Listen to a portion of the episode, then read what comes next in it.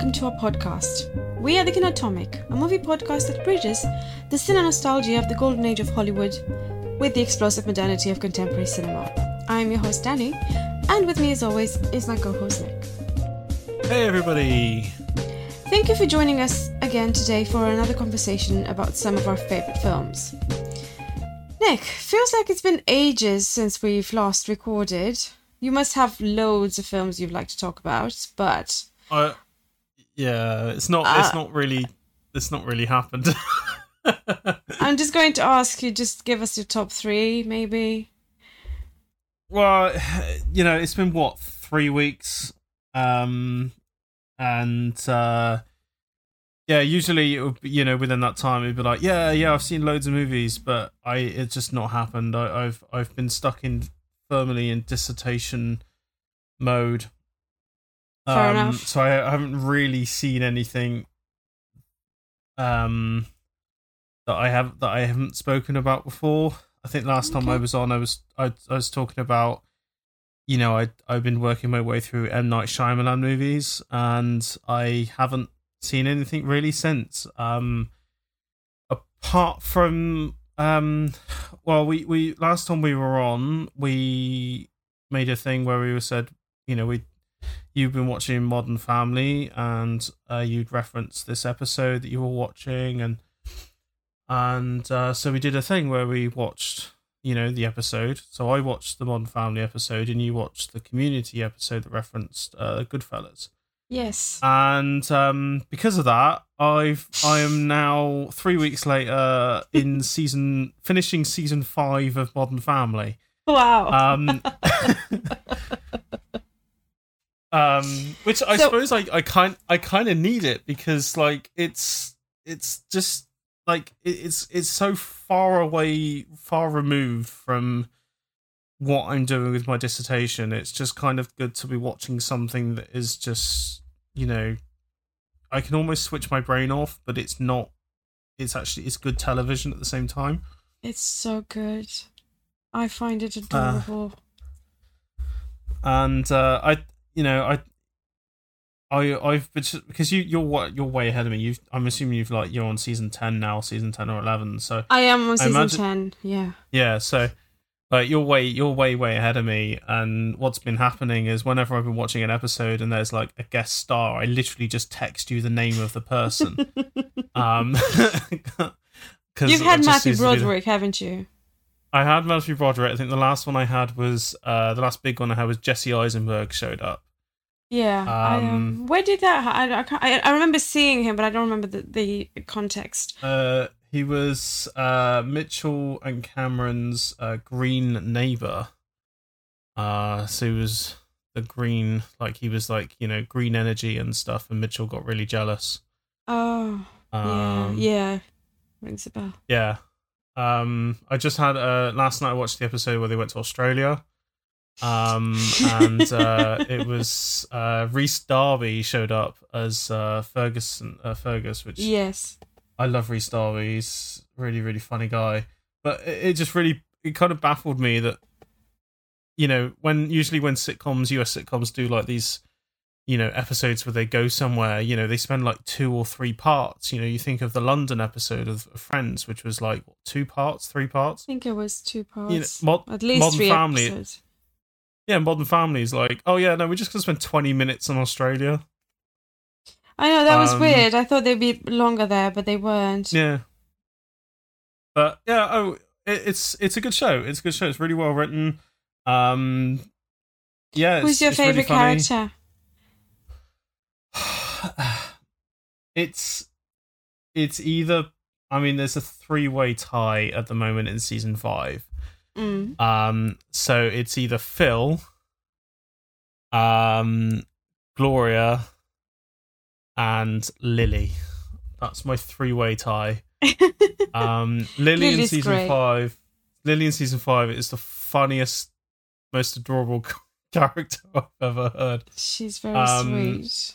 Ty Burrell is just excellent. Um, he's got a real, real gift for for physical comedy, He does. and um, Gloria, played by Sofia Vergara. I mean, not only is she like incredibly beautiful, she is also incredibly funny as well. Yeah. Um. Uh, Yeah. yeah. So it, it it's I mean it's a good show. I mean I I don't really have any like major com- like I don't have really have many major complaints. I think I spoke to you um like I think I sent you a message saying, "Oh, I really like Luke as a character," and you said, "Oh, wait, wait and see." And I'm starting to see where your what you meant by that. Yeah. Um, as as a grown uh, up, as as a kid growing up, he just feels he's not as adorable as in the first few seasons. it's the same with Um, Manny as well. Like, uh, yeah. you know, teenage boys just aren't funny. No. Teenage boys just aren't funny. Um, uh, what they're doing with Alex, I think, is really quite quite good. Uh, same with Haley as well. Haley's like the kind of character that could be quite one note as well, but she's She's very you know, good. that that she's very, actress. very good. She's very good. She's very energetic. I love I loved Mitch and Cam very much as well. I think they're both so adorable and the chemistry is great. And I was very Yeah. surprised to find that Eric Stonestreet, who plays Cam, is actually straight in real life. yes, he is. Yeah, I, I read that. Yeah, Um, and I don't know what the politics, what what the policies are, are or what they should be at the moment, but I think he does a really good job. he's what? Um, he does a really good job playing playing No, Cam. yeah, yeah. He's he's a really good. Yeah, Cam is very very good.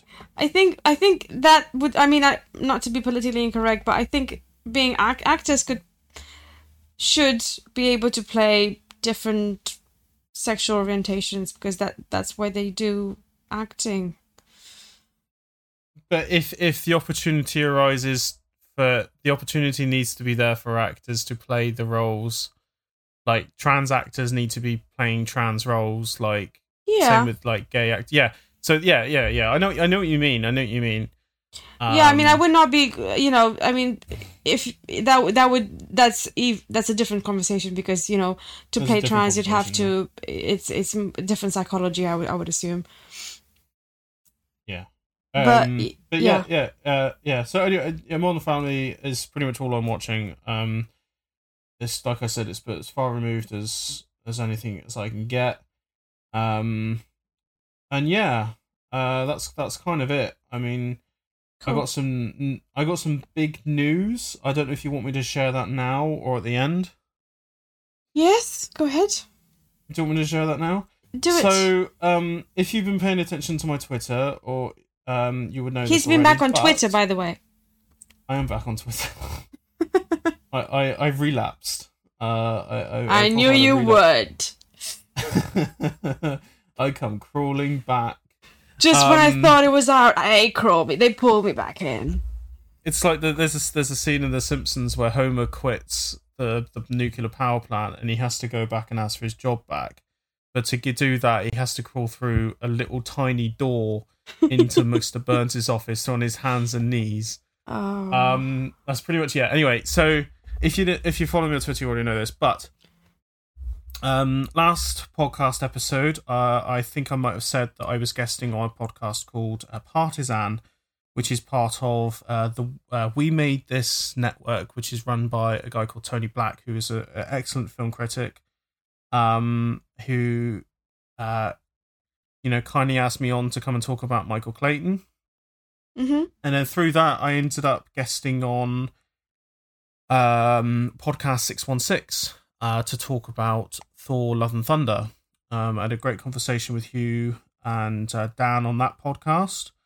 And um they you know I've been added to their kind of network almost. And then uh, last week um conversation talking about uh new movies. Um, it turned out that they have a podcast called Real Talk um, that has been kind of been put on hold um, because no one- no one is kind of running it, show running it, and um, I and ended up for some reason taking on show running uh, duties. So I am now the new. Thank you. I'm now the new showrunner for, for Real Talk. Um, Tony has, for some insane reason, decided to give me the reins. Um, it can only go downhill from here on. Um, Yes, because you're bad at this. Yeah, incredibly bad at this. Um, I told you I'm uh, going to get you a self-flagellation whip for Christmas. yeah, yeah.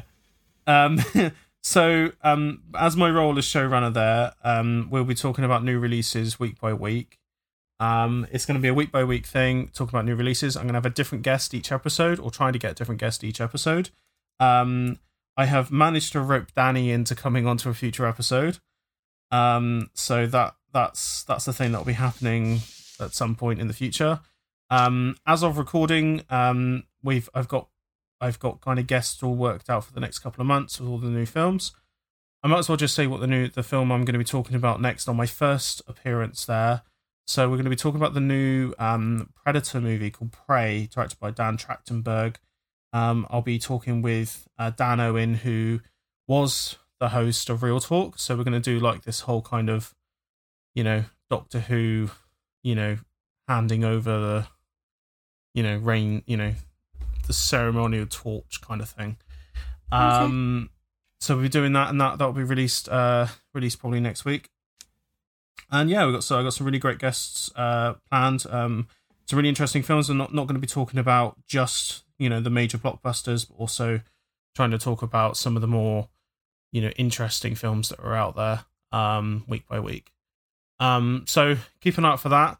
And to reassure everybody um as well, this does not mean the end of Keen Atomic. Um, as you can hear, there's a sigh of relief in Danny with Danny. no Um, comment. no comment. I'm kidding. Yeah, so this does not I'm mean very the end happy of, for of- you. Thank you. Um, this does not mean the end for Keen Atomic. Um, this is the season finale. This episode here. Um, and you know we'll do what we usually do, where we take like a couple of months off. Uh, we'll do like a couple of bonus episodes here and there, as and when we feel like it, and then we'll launch season four when we kind of feeling a bit more uh, refreshed. Um, so yeah, don't panic. Not the end of Keen Atomic. Uh, we've already got half of season four kind of already mapped out. We've already know what our bonus episodes are going to be. You know when, if and when we record them, and um, but in the meantime, you can find me on on Real Talk. I'll add all the all the links into that in in the show notes, um, so you can follow follow me on on that.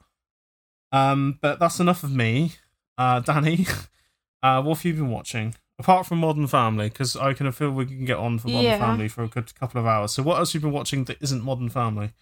Yeah, so for me, like for you, it's just yeah, life's gotten in the way of cinema going experience, and I've been looked into watching Modern Family quite a bit, as well as just reading and chilling. I have managed to see a pre-code film at the Cinema Museum last night called Fog Over Frisco from 1940 1934, uh, with a relatively pre-super fame Bette Davis. So this was in I probably it was the same year that she did and became very famous for of Human Bondage, but it was before Warner Brothers realized how good a an actress she was. Um, so, but it's it's a very uh, interesting crime drama pre-code from Warner Brothers, and I think you can find it online in streaming services. So yeah, it was quite fun. It was fun to watch it with a, an audience. So yeah, otherwise been trying to catch up on Modern Family and also um, on Succession. The- It's funny because these two American shows they both they are both about family, but they couldn't be more different. And now I'm thinking, are they f- different? And I feel like they, there's a PhD PhD subject in there somewhere. I don't know if you're fam- familiar with Succession. I I have not seen Succession. It's one of those American drama shows that I'll probably watch. It's Five years after written, it's uh, well, produced by Adam McKay. So I don't know if you're. Are you a fan of Adam McKay? I can't remember. I mean, it's kind of. I mean, I ha- uh, Vice really really s- s- soured. I really hated. That I didn't movie. like it. I didn't like it either. Um, I haven't seen Don't Look Up primarily because I don't really want to spend two and a half hours being told that the world's going to end. Um, well, the world is going to end, like it or not. So might as well watch the movie. yeah. Surprise, um, surprise. But yeah, I don't know. Like, I, I mean, Succession. I've heard it's it's it's really good. Really, really, obviously, really, really good. Yes. Um, I might see if I can catch up on it before whenever that the new season starts, season four, whenever that starts yeah, off. I'd be quite curious to see what you think. It's very well written and very well acted, and I like it. So yeah, but anyway, I do want to go to the cinema in a couple next couple of weeks. Uh, the BFI program is to die for, um, and really good films like The Sweet Smell of Success with Burt Reynolds, with Burt Lancaster, which I've always wanted to see. And Rebecca Hall has a new movie out, uh, Resurrection, which I I really want to see because I'm a big fan of hers, and I think I told you this. So yeah, I can't believe I'm putting my new Thor movie lower on the list of films to watch, but yeah, maybe I'll have to wait for it to, to come out on the streaming platforms. It didn't get very good reviews, did it? Which is that? The new Thor film. Um. Well, it. I I think I think you might like it. I I don't really want to repeat my thoughts on it. I mean, I think I'm kind of done with Taika. I see. Um, but you're a bit more of a bigger fan of Taika than I am. Hmm So I don't like the people I've spoken to who were like, you know, 110% and on Taika, like they they seem to have lo- loved it. Um, whereas I myself have kind of, I don't know, come out the other side. I think, but I don't know. It'd be interesting to see what you think. I mean, um, out of all the the latest Marvel movies or the the you know, Doctor Strange and the Multiverse of Madness is the better film, um, Okay. in my opinion. So, but yeah, yeah. See how you, Okay. yeah. I- I'd be interested to see what you think. Um, I think I want to. I think what I want is to see a rather, rather horror film on the big screens first. So, I might wait for it to come out on the streaming services. So yeah. Um, I mean, there's um, we've got uh, there's some really interesting film movies coming out. I mean, Jordan Peele's new movie, uh, Nope, has been out in America for at least like a week now, and um, it's coming out on the 11th over here. It's really really difficult to avoid spoilers, um, but I mean, I'm really looking forward to that. I don't know if you've if you've seen Get Out or Us. I've seen I've seen both, and I, I think Get Out was one of those films that I spent the next twenty four hours thinking about it and wanting to see it again straight away. And I remember renting it on YouTube, and I had forty eight hours to see it, so I watched it twice, two days in a row. yeah, it's definitely one of those movies. Because it's one because once you start because you rent it and then you've got 24 hours to watch it. And I remember coming back from work and I'm like I'm gonna put it back on because I it's still living rent free in my head. Yeah. Um. Yeah. No, I've heard really good things. Really, really good things about Nope. So I'm really looking forward to to reading to, Yeah, to watching I that like- and reading all the. I like Daniel. Daniel is Daniel Kaluuya's in it, isn't he? Yeah, I like ah, yeah, him. he is. Kalua, Kalu, Kaluuya. How is? Kaluuya. Yeah, Yeah. he's great in Widows. Like, I mean, Oh my God! I was so scared of him in Widows. he that's- was just like, oh my God! Just don't look at me. Don't look at me. He, He was, was really, so- that- that scene in that like gym, like, Yes. that hall, like, oh wow, Yes, yes. He was just like, okay, my my blood went dro- cold. I was like, okay, just can I just go home now? yeah, Yeah. really, really, really good actor. Cool. Um, but yeah, Shall- so yeah, um, Should we, should we del- uh, delve into our um? What's our theme for today? Is it screwball comedy? Which oh, we've screwball comedy, isn't it? done. Like, We've done screwball before, but we haven't done it in in this angle. In that we compared an old screwball comedy with a rather newer screwball comedy. Yeah, we we've, we we did the thing in season at the end of season one where we finished off with two comedies, and then season two we did the same thing where we finished off with two comedies. So And like originally we were meant to be finishing with, oh God, it was uh, Michael Powell's Peeping Tom, I think, and um, Joe Dante's The Burbs, which has been moved to season four. And I was looking at our schedule and I was like, this we can't end on this note. Like we can't end our season on. I think know. it's it's set in stone now that we have to end a, a season with the, with the comedy episode. Yeah, you got to you got to do the comedy light-hearted, and I think we've done very very well with our two pickings today. So it's two screwballs Yes. basically, yes. thirty years apart. Mm. Right, shall we start? So we begin with His Girl Friday from 1940, directed by Howard Hawks. And here is a quick synopsis. A newspaper editor uses every trick in the book to keep his ace reporter ex wife from remarrying. So, what did you think of His Girl Friday? So when when usually when like I read things on like the greatest comedies ever or greatest romantic comedies, screwball comedies, um, even films like involving journalism, this is definitely like in the conversation. It always seems to be in the conversation. Um, so it kind of beggars belief that it really has taken me this long to get to it. Yes. Um, I've spoken about my appreciation of Cary Grant on this pod. In fact, you know, when we did our on on the, in this season, we did a episode on Arsenic and Old Lace. Um, in hindsight, I think I was a little bit harsh on that film than maybe like as time has gone on. I think I've kind of softened on it. hmm. Um, I think like that movie, there was a lot. It's just a lot of manic energy. It's very very manic Yes. and Cary Grant was, you know, it was almost as though his character in that film was almost struggling to keep up with it. Um, whereas here, like, whereas like you know, I think like the a film that he did before this with uh, Katharine Hepburn, Bring Out Baby, which is an incredible movie.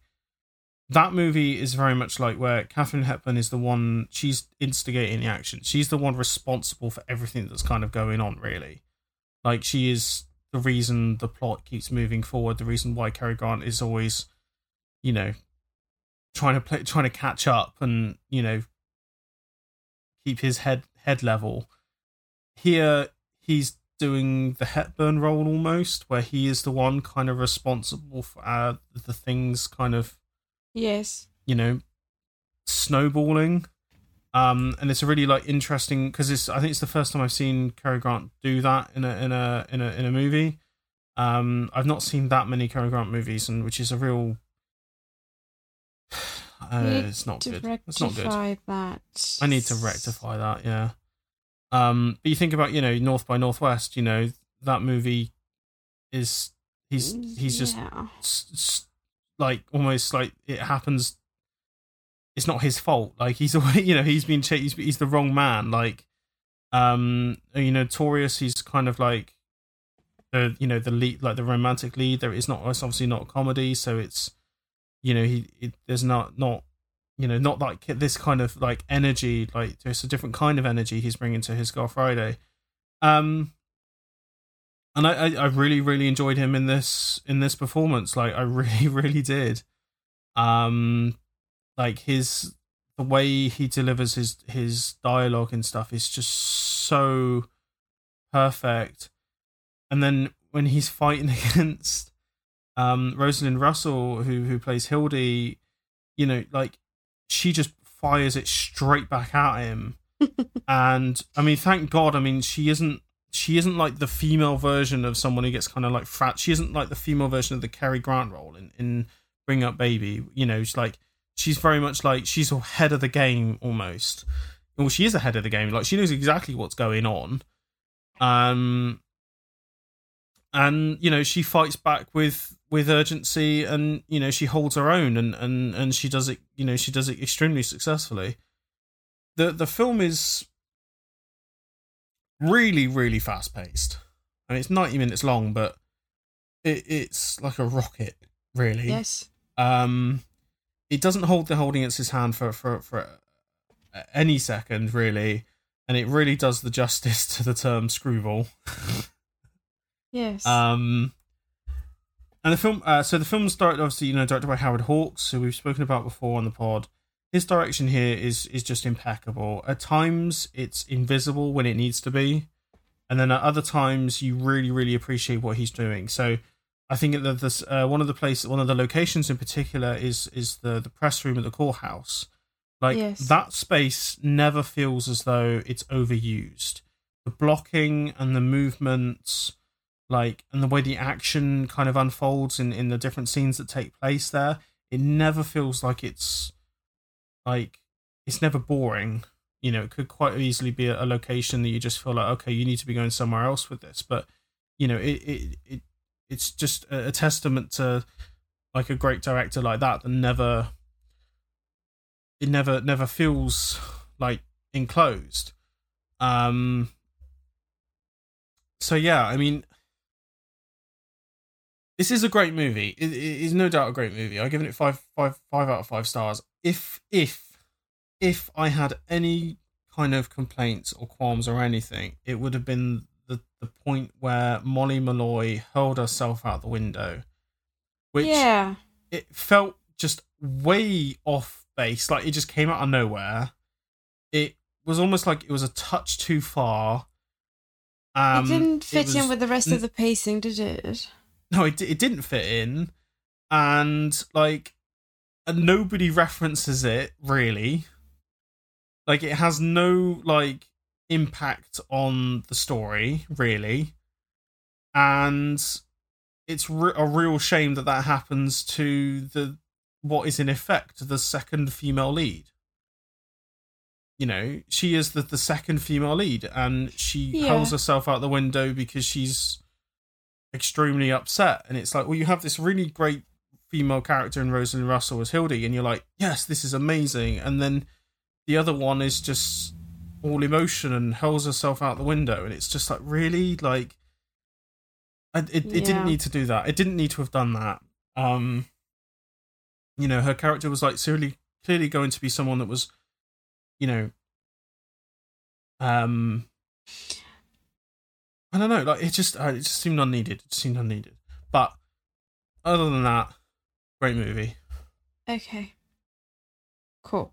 I think I'm not 100% sure because I, ha- because I haven't read or seen the actual play on which the movie is based, but that might that throwing herself out the window might be in the play.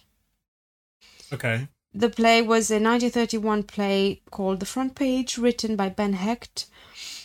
And the film was, and in the play, Hildy is a man. So they, there's no romance, there's no marriage. It's just two reporters. And I think Hildy's trying to quit, and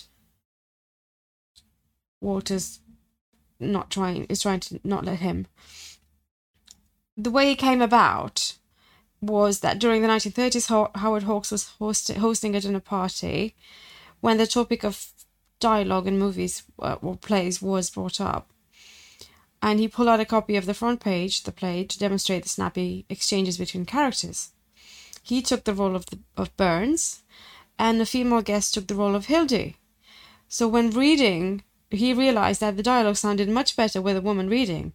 So then, what he did, he secured the rights for the film from Howard Hughes, who had, who had the rights, and Ben Hecht, who wrote the play, approved the gender change, and the screenplay was put into production. So this idea was really after, like very soon in the in the thirties. It was in pre-production for a long time. Um, Marion Davies and Clark Gable were, were due to play Hildy and Walter. As the filming got close to sort of starting, Jean Arthur was the top choice for Hildy. Apparently, also Joan Crawford was also considered for the role of Hildy, which I personally think would have been a mistake because, as we all know, Joan Crawford had no comedic timing at all.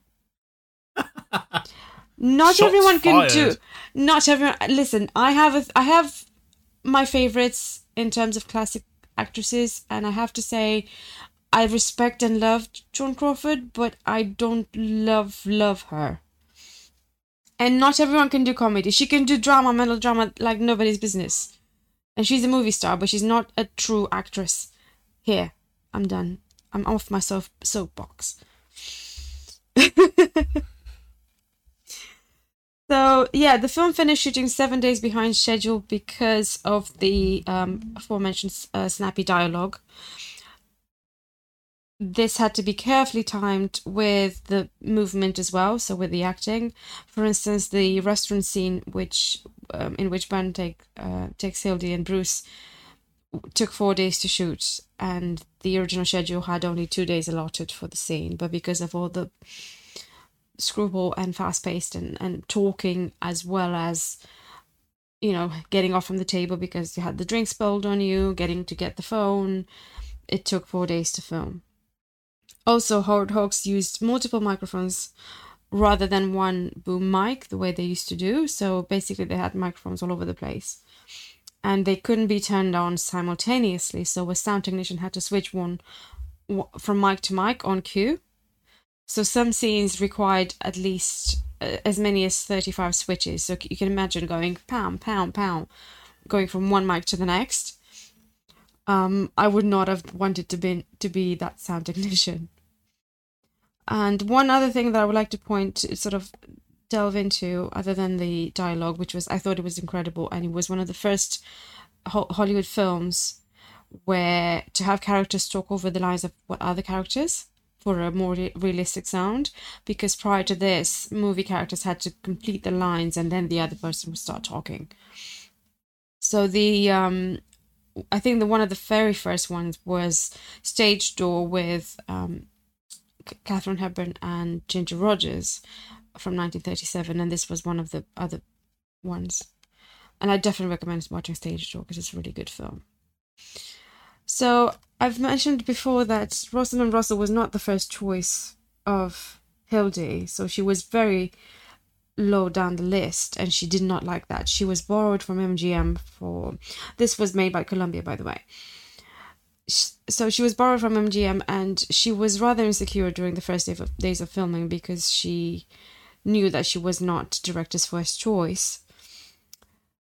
And making matters worse was the fact that Howard Hawks just watched her initial scenes with Cary Grant and he didn't make any comment.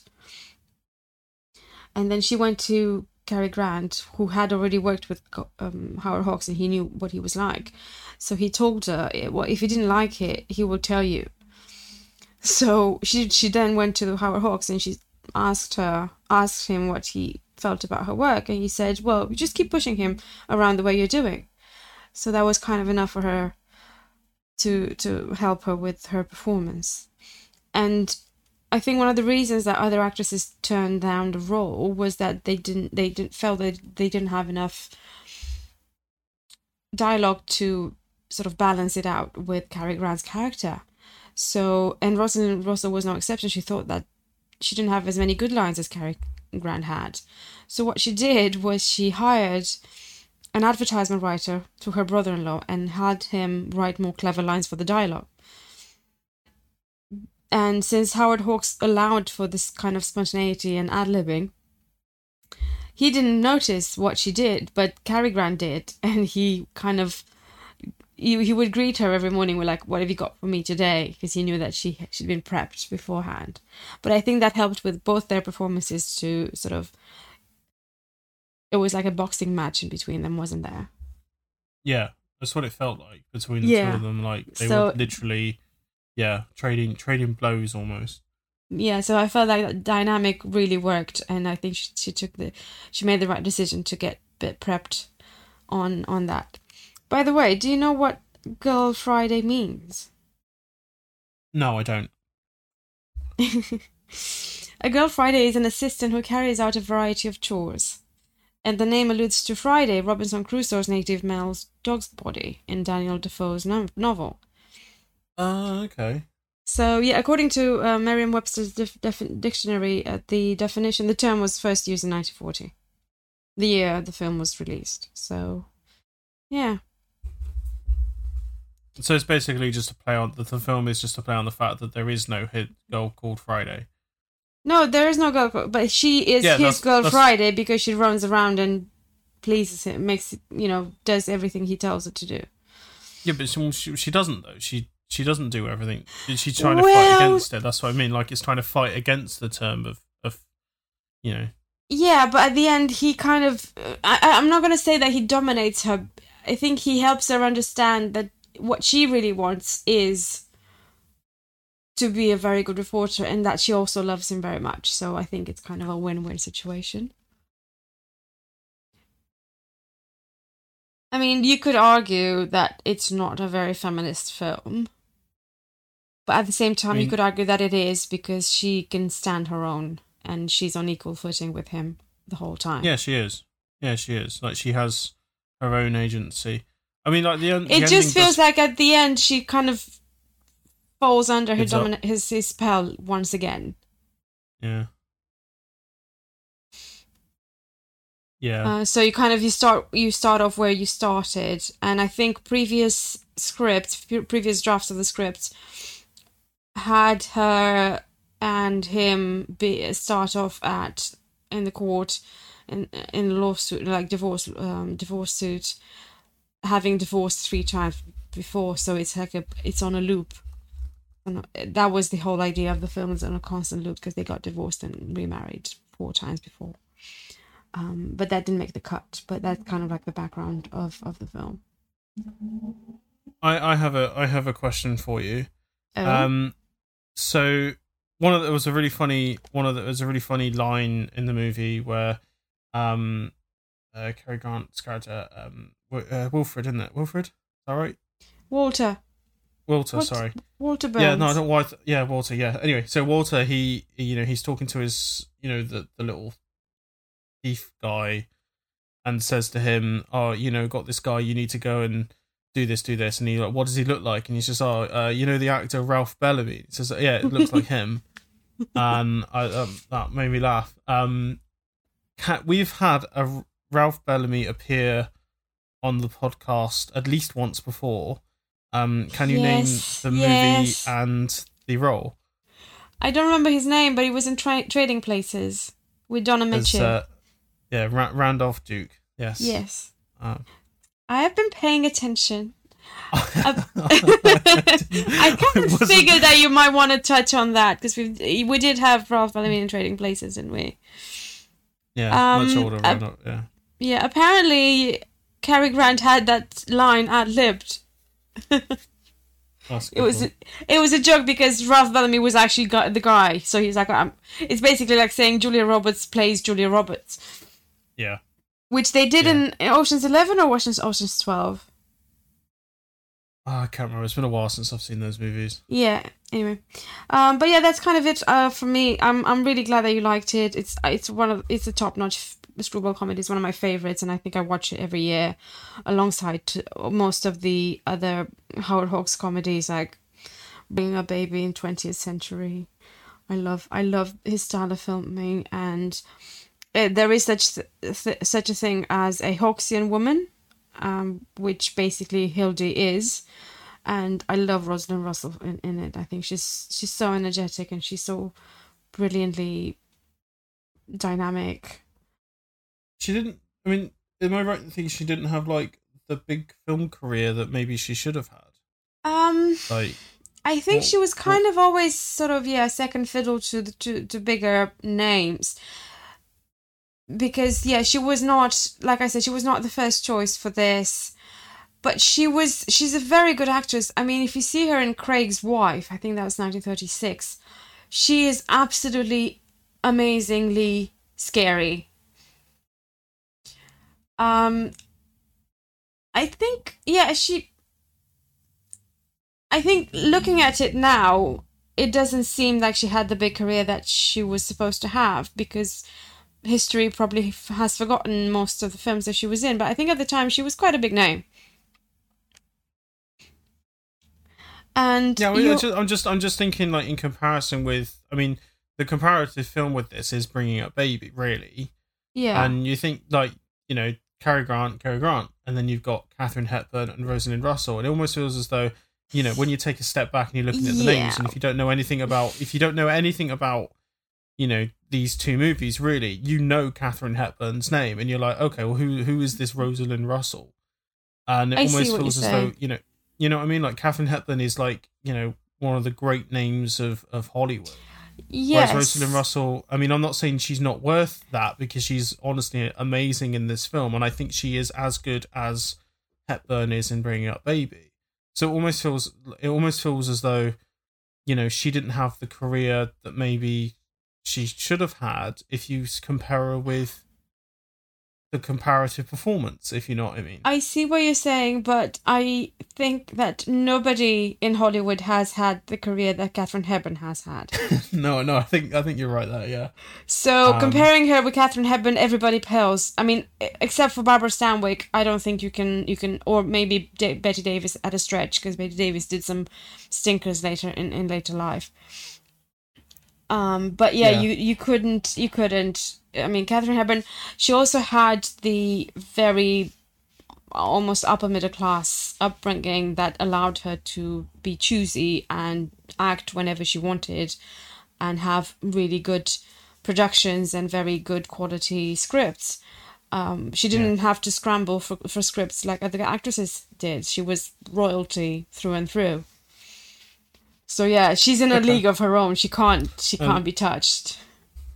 Yeah, no, I, I, I wasn't like you know, I wasn't bringing down Hepburn. I was No, just trying no. to work. No, but yeah, I see what you I see what you're saying. Yeah.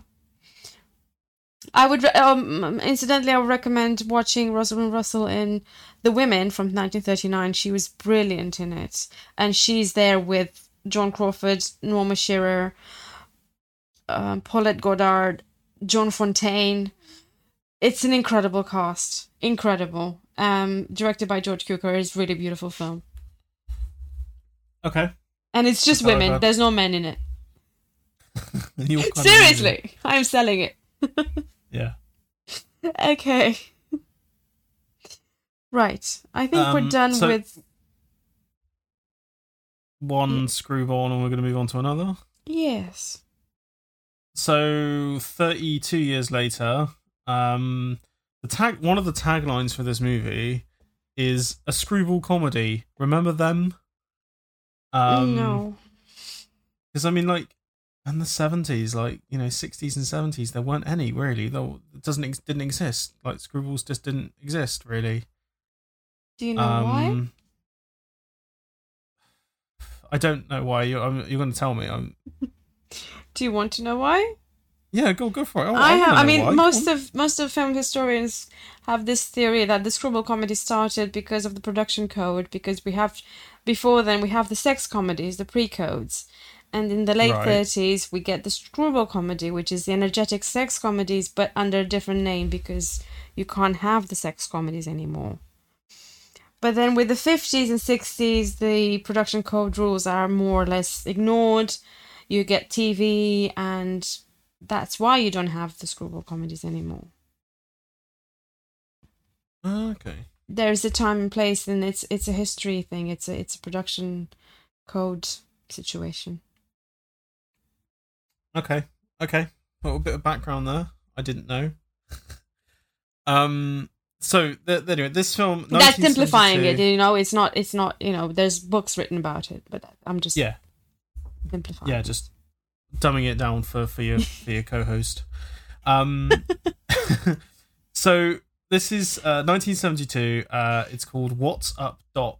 Uh, directed by Peter Bogdanovich. Um, our second Bogdanovich of of the season. Um, and the reason why we are doing this screwball duo for the season finale because I re- I watched it for the first time in preparation for Paper Moon, and fell in love with the movie, and was like, we need to get this, you know, Hmm. talk about this. Um, so brief synopsis, very brief. The accidental mix-up of four identical plaid overnight bags leads to a series of increasingly wild and wacky situations. Um, this film stars Barbra Streisand, Ryan O'Neal, Madeline Kahn, and loads of other people. Um, so Danny, what did you think of What's Up, Doc? Okay, so I can't say I'm a huge fan of Bogdanovich's work or a connoisseur, but I did enjoy Paper Moon and I did enjoy The Last Picture Show. And I loved his documentary on Buster because, you know, Buster. And this felt, well, it was an attempt at screwball comedy, but I don't know if it was 100% successful. I loved the physical comedy and the references to Buster were very good. It had its laugh at moments, mostly in the second half.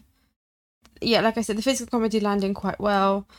I am a big fan of Madeline Kahns. I think she's more talented than most people in this film, including Barbra Streisand. I know that's a big sin to say. I have no, I have no opinion on Barbra Streisand whatsoever. This is the I first movie I've ever just- seen of her in. So I love Madeline Kahn. I think, and she, by the way, she had such a good voice as well. She could sing like nobody's business. You've seen Young Frankenstein, right? yes, I have. She does the singing in there. And now you can't remember if she sings. Anyway, um, it was a good film, a very good film, very enjoyable, and yeah, it just didn't really feel like Screwball to me. And I will focus mainly on the acting, which is why I didn't really feel like it was a screwball. I think the physical stuff was good. The energy in the physical scenes were like, you know, the action scenes, the whole chase that was really long towards the end of the film was was funny. But I don't know. I think Ryan O'Neal felt slightly the wrong kind of wooden at times. I mean, he I don't that that that is either too bored or doesn't really know what film he's in. So some of his gags kind of felt a bit flat. But I did enjoy t- him taking his shirt off. So yeah, there's that. you can see, Uh, you know, because we've talked about Ca- Cary Grant, and you kind of see the acting wheels in his head turning, and you can see where it's all coming from, and you can see that is Cary Grant. He's trying to be Cary Grant in bringing a baby because he's a professor, he's a scientist, yeah? Yeah, and you kind of see how that where where it all stems from.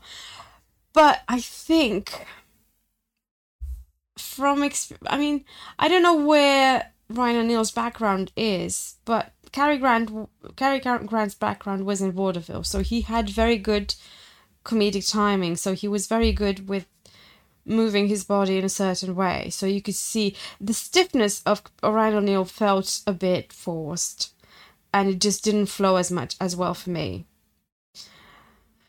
Now, with Barbra Streisand, I've read that she was kind of aiming for a Carole Lombard type,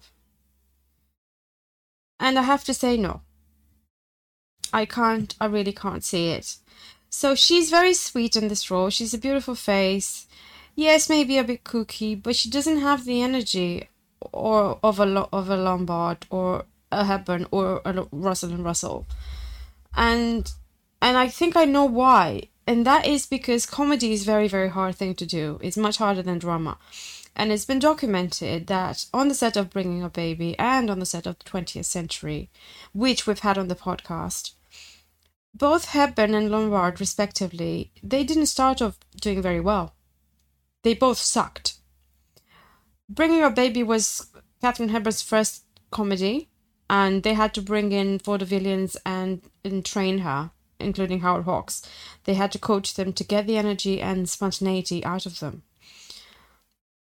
Same with Carole Lombard. I remember reading that Carole Lombard at first sucked so bad that John Barrymore was basically holding his nose up and looking at the director.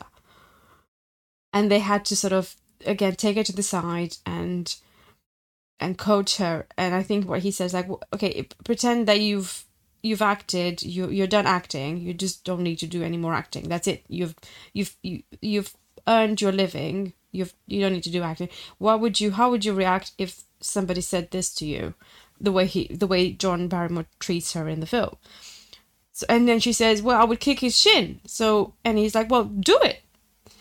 Um, so yeah, there's there's a lot of work happening backstage, and it with this, both Streisand and O'Neal, I just felt like the chemistry was a bit off, and the energy is just isn't there, and it's not too polished for me.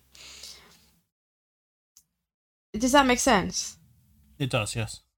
um it just felt i mean it it was good chemistry i liked the piano scene and you could see it a mile away and it was funny and and rather sweet but overall it just felt like you know you know where this is going you know the story it, they're all both they're going to end up together and you're just going to enjoy the ride while while they do and i enjoyed the you know what's that chinese game called where you have the cups and you have one ball in the middle and you don't know under which cup the ball is it's, it I, was I like i don't know.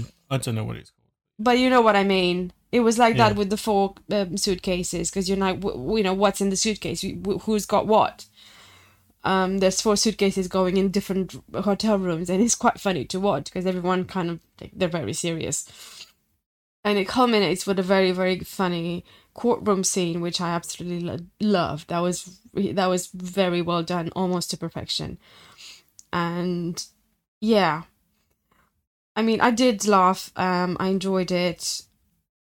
As a screwball aficionado that I am, I just it was not it. It was a 70s comedy, a very good one, very great directing, really good writing. I love Madeline Kahn. I think she that that wig really disturbed me in a very funny way. um, but the acting was I, I, it, it was not quite there, and I'm going to use um, you've seen Whiplash, Yes. And I'm just going to say it was not quite my tempo. Okay. I'm sorry. I'm really disappointed that you didn't love this movie.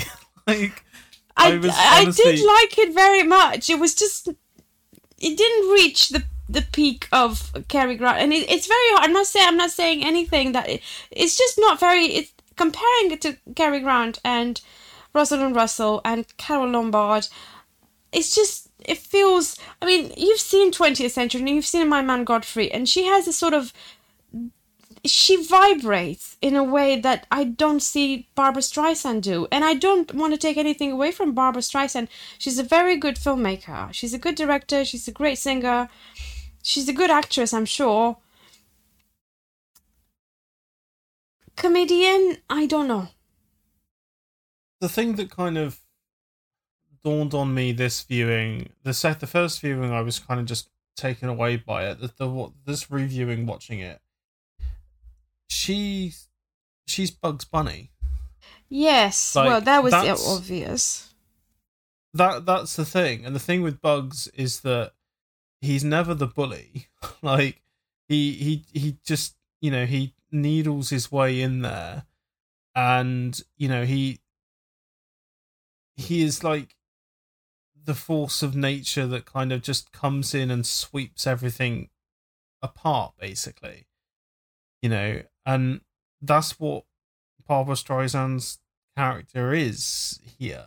Yeah, but it's And I think Bunny because screwball comedy? Is he a screwball comedy character? Bugs he's Bunny. he's he's not he's not. I think I think this is a mixture of the two. I think that's the thing with this movie is like it is like it's paying homage to the the screwballs that we had that you used to have, but then it's also like okay, well, we're gonna try and do a, a live action, you know, almost a Bugs Bunny cartoon with that.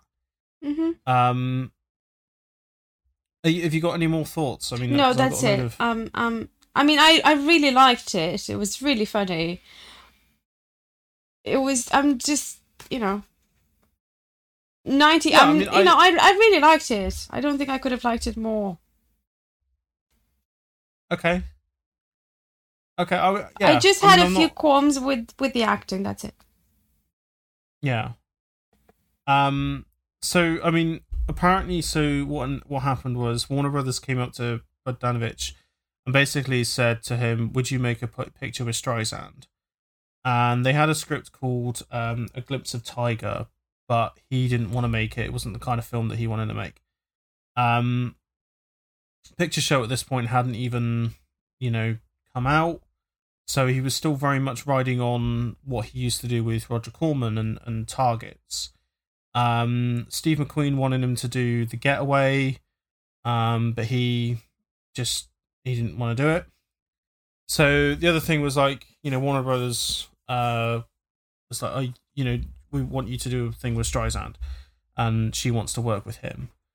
Um, and he was asked by John Calley, um, so you don't like this script, what would you like to make? And Bogdanovich, Bogdanovich said, a screwball comedy like Bringing Up Baby with Barbara, a square professor and a daffy dame who breaks him down, li- live happily ever after.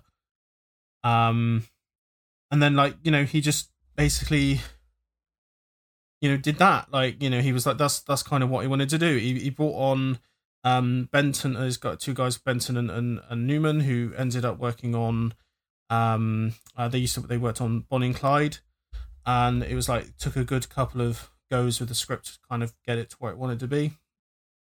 And the film itself when it came out was like the second biggest hit of the year in 1972 um do you know what the first one was The Godfather. it was The Godfather, um, which I apparently mean, Bogdanovich- seventy-two. The first thing that pops into my head, Godfather, or Yeah, yeah. Cabaret. Um, my Cabaret yeah, would have been uh, my second guess. yeah, so um, basically, uh, apparently Bogdanovich was offered uh, to do it. Um, so if there was a there was a screening that they had, uh, and Bogdanovich has said um, there was an early glitzy screening of What's Up Doc, and the audience seemed to be resisting it. They weren't loose enough for a film like that. It was like everyone was sitting there asking themselves, "What is this?" There had been some laughs, but it wasn't as warmly received as it would be later by the public. About 10 minutes in, John Cassavetes stands up in the middle of the picture, turns to the audience, and shouts very loudly, I can't believe he's doing this. The place broke up, and from then on, they all loved it. John and I became friends after that. It's my favorite film review of any. It's my favorite review of any film of mine, Oh, um, which I think is a really quite a sweet story. it's very sweet. I love John Cassavetes. Um, and then like one of the things, um, because there's a lot of this comes from a couple of those things come from the interview he did, um, which is off on Cinephilia and Beyond, and I'll, I'll link to this in the show notes. But one of the questions the interviewer asks is saying like asking about like whether the film he brings up uh, he says the, the question he asks is do you think there's a market for the kind of slapstick keystone cop kind of thing that you have in what's up doc? This is what the the, the interviewer says. And this is what bogdanovich's reply. It's not keystone. It's not max sennett. Look at max sennett. He's not very funny. The chase scene the chase in what's up doc is really buster keaton. There have been only two great comedy directors buster keaton and ernst lubitsch. Keaton for chases lubitsch for everything else if you look at Keaton's pictures, you'll see the impeccable placement of camera, cutting, timing. He was dancing, flying, doing pirouettes. When it comes to visual comedy, there was no one else. The Keystone Cops and all that is very primitive, grotesque running around. It was a funny people to it was funny to people back then, but I don't find it funny today. Um so yeah, he's basically agree. like to he's basically like he's basically like you know i'm i wasn't doing you know I I wasn't doing uh this kind of slapstick thing i was doing buster and you can really see that in in that chase sequence Yeah, absolutely. I Um, was thinking about it the whole time, and I, I think it's the first time I've seen a Bogdanovich film where you can see the influence direct, because he he's a fan of Buster, and he said so in his documentary. So you could see that in in this film, and I it was delightful. i mean the, the key moment is the is the cars going through the ladder and that pane of glass which it, it it's a it's an amazing payoff because you Yeah. don't know where it's gonna go. You know the obvious is there, but you don't know where it's gonna go. Um, and It was yeah, brilliant. That was- I think that's an- my an ama- favorite Scene of the film. yeah, it's it's really it's that's I love that bit. Um, there's some really great lines in in the thing. Like, there's a moment really early on where Eunice is like doing his tie, and she he's she she says to him, um, "There's something that comes after marriage. Do you know what that is?" And he says, "Senility." and like I just I find that hilarious. Like he's he's clearly like he doesn't want to be in this relationship, but he's just stuck there because you know she's like a very overpowering kind of woman, and it takes someone like Babs to come in and just you know see the potential of what he could be. Um, and you know, like I said, like it just sweeps him off. I, I, Yeah. yeah. Um it's interesting that you bring up the the Cary Grant thing. So this is from the review from Roger Ebert. Um is talking about Barbra Streisand at the beginning. So he says this time she proves herself as a most accomplished screen comedian, a title she could have had for a long time ago if it weren't for inflated films she found herself in. She plays what I guess you'd call the Katharine Hepburn role, and O'Neal certainly has it in mind to play the Cary Grant role. Poor fellow, like so many actors before him, he finds that only Grant can quite do that. O'Neal wears horn rimmed glasses and tried to be slightly prissy and offended by Miss Streisand's brashness, but we can't believe it. Yep. Um, yeah, I, I, I can kind of agree with that. I, I, I think it's you can't you can't compare to Cary Grant. No, You know, I mean there was one thing that he could do. I mean, there were many things that he could do as as a, an actor, and he he could do screwball comedy like nobody else. I don't know. trying to think, but no. I mean, John Barrymore was very good in 20th century, but it was ham. It was not physical. It was just hammy.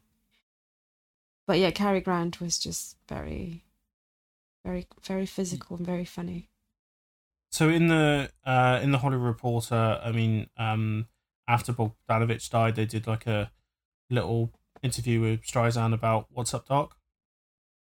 And um, Streisand says to Hollywood Reporter, um, "I didn't understand what was going on with the story half the time, and just trusted Peter's vision. I never knew it would be a, become a big hit because I was always confused about which suitcase was which." Mm. um, which is quite a. I mean, yeah, I mean, the first time I watched it, I was like, okay, right, I really need to start. I really need to pay attention straight away to kind of understand, you know, No, I. what kind of what's going on. For me, anyway, I really had to with the suitcases and stuff. The different reasons why everybody want the different suitcases. Um, this is from the Hollywood Reporter. Um, one memorable scene involves Howard sitting at a dinner table with a number of other academics while Judy causes chaos.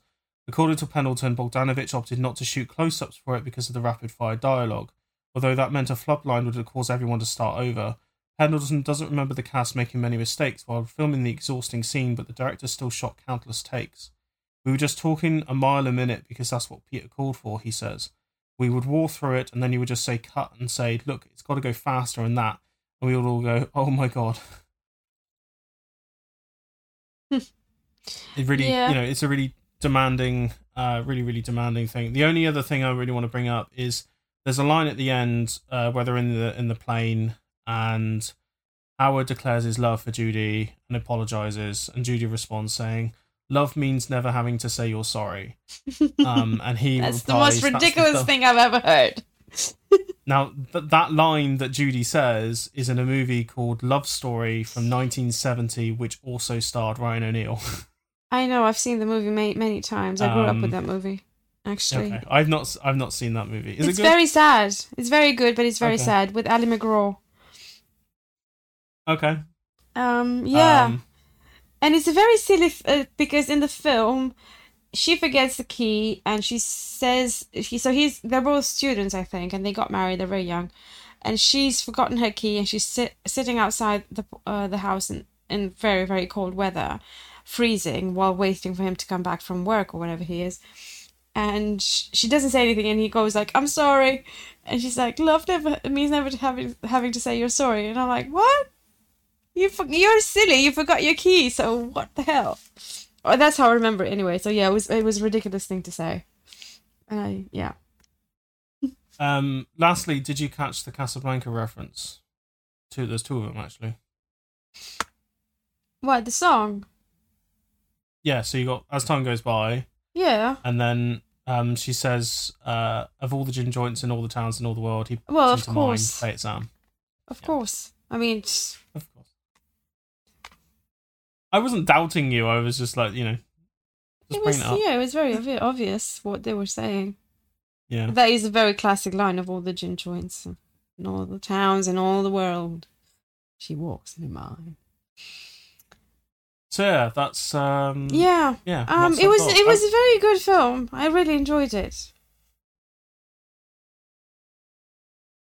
I, I, I said I was like half expecting you just to come on and just say, "Oh, I loved it, unabashedly loved it," and I was like, "Oh yeah, fantastic." I, But you know me, I Um, have to find fault with it. yeah, yeah. I mean, we wouldn't have, have- a podcast if there weren't I am quite with- exigent, aren't I? yeah, a little bit. Anyway, so this is our finale.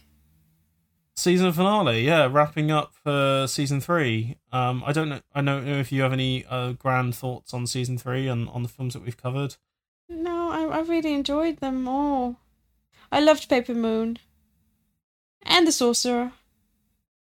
Is that is that your what would I mean? What would I can't the remember one? what I mean, what uh, I have to look at the spreadsheet to end all spreadsheets, won't I? um, I think like I think I would like out of all the films. I think I don't know. Maybe I think His Girl Friday would probably be the one I'd probably rewatch again. really. Because Screw, yeah, because I think Screwballs in particular, like they really, you know, second viewing is always seems to be a bit more, um, Yeah, you know, Because rewarding sort of- because you you you know what's you know what the plot is, so you just need to pay attention then to everything else. yeah. And then you, um, yeah, you because basically, for, you know, the, and then you pay attention to to what you've missed in the first one. Yeah, exactly. Yeah, So I did, you know, Cabaret was great.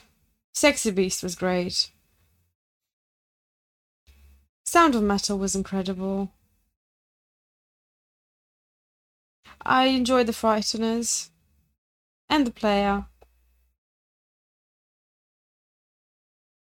Yeah. you didn't love black. You didn't love Black Hat as much as me, did you? I did not. No, no, I didn't. I didn't enjoy that.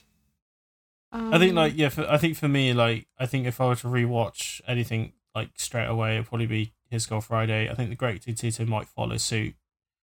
Um, um, I think High Sierra because I remember so if I remember rightly, I was saying like this the movie is ripe for a remake or re- an update. Yeah, yeah. Um, so that would you know that would be something that would be on my mind. Um, yeah, I said I I think Sexy Beast won't- be one that I would watch again soon. Yeah, I probably won't watch Naked or The Lost Weekend again anytime soon. oh Um, no, why not? And I think the one film I will never watch ever again is The Grapes of Wrath. Oh, come um, on. Really? Um, not because not because it's bad, not because it's bad. It's because that that that, that movie hit like a ton of bricks. you were scarred by the book, weren't you? yeah. I, I think the book did a number on me. I mean, Tom Joad, and you know, he's great. He's a great character, and Henry Fonda plays him to perfection. And I'm still wondering why he didn't win that year. It's, it's a shame. Anyway, Um. So yeah, season three. That's that's that's all done. Um, like I said, like keep an eye out over the next um couple of months. You know, we've got a couple of bonus episodes. I'm sure we'll end up re- um doing. Um, you know, we're we're trying to put something together for season four. That's you know, kind of mixture like we like we always do. Um, I have no idea when that will be coming out. Um, knowing our luck, it will coincide with uh, November, which means that we're going to have to do a load of noir movies. well, do we have any more noir movies left? I mean, I know I we. don't d- know, I, I do because I forties are. I've there's I'm still a lot of forties films that I've I haven't seen. I'm sure there's a, I'm sure there's some noir movies that I can find. Um, Okay. And then we got obviously October, end of October we got Halloween, so I'm sure we're gonna try and do a couple of horror movies at least. Yeah. Um, so yeah, um, keep an eye out for that. As I said earlier on, um, you can look if you if you like listening to my voice for whatever reason. Um, you can say you can find me on Reel Talk. Um, so just pop up on the podcast search, you'll be able to find it. Reel Talk. So that's R E E L, uh, as in you know film reel. Get it? Get it? Get it? Yeah. You get it? Yeah. You get it? Yeah, you get it. Um, uh, that's that's that's me. Um, Danny, where can we find you on the internet? Uh, you can find me on Twitter at Joan, and my website is kenojoan.co.uk. And you can find me on Twitter at Nick S. Chanda. My website is superatomovision.com. As I said, uh, Reel Talk starting uh, next week, week after. I've also did a get guested on Partisan where I talked about Michael Clayton, which is a fantastic movie. And It I also is. guested on I also um, was on podcast six one six where I got to talk about Thor: Love and Thunder, which is a less than fantastic movie. Um, in my opinion. So you Um, say. So I say. I mean, yeah, Danny may come to me and say it's the best Marvel movie ever, and then I'll just have to go with it. Um, our podcast Gmail is keenatomic at gmail.com. Drop us an email if you have any ideas or any kind of films you want us to cover for season four, and we'll see what we can do. Um, is there anything we want to find out from our listeners? Ooh, favorite screwball comedy of all time. Favorite screwball. Um, our podcast um, Twitter is Keenatomic at Keenatomic. Uh, drop us a follow on there. Um, we'll do some, you know, periodic updates um, and what have you. But I think that's everything. Um, so with all that in mind, uh, so goodbye uh, for season three, and a thank you for listening from me. And a goodbye and a thank you for listening from me.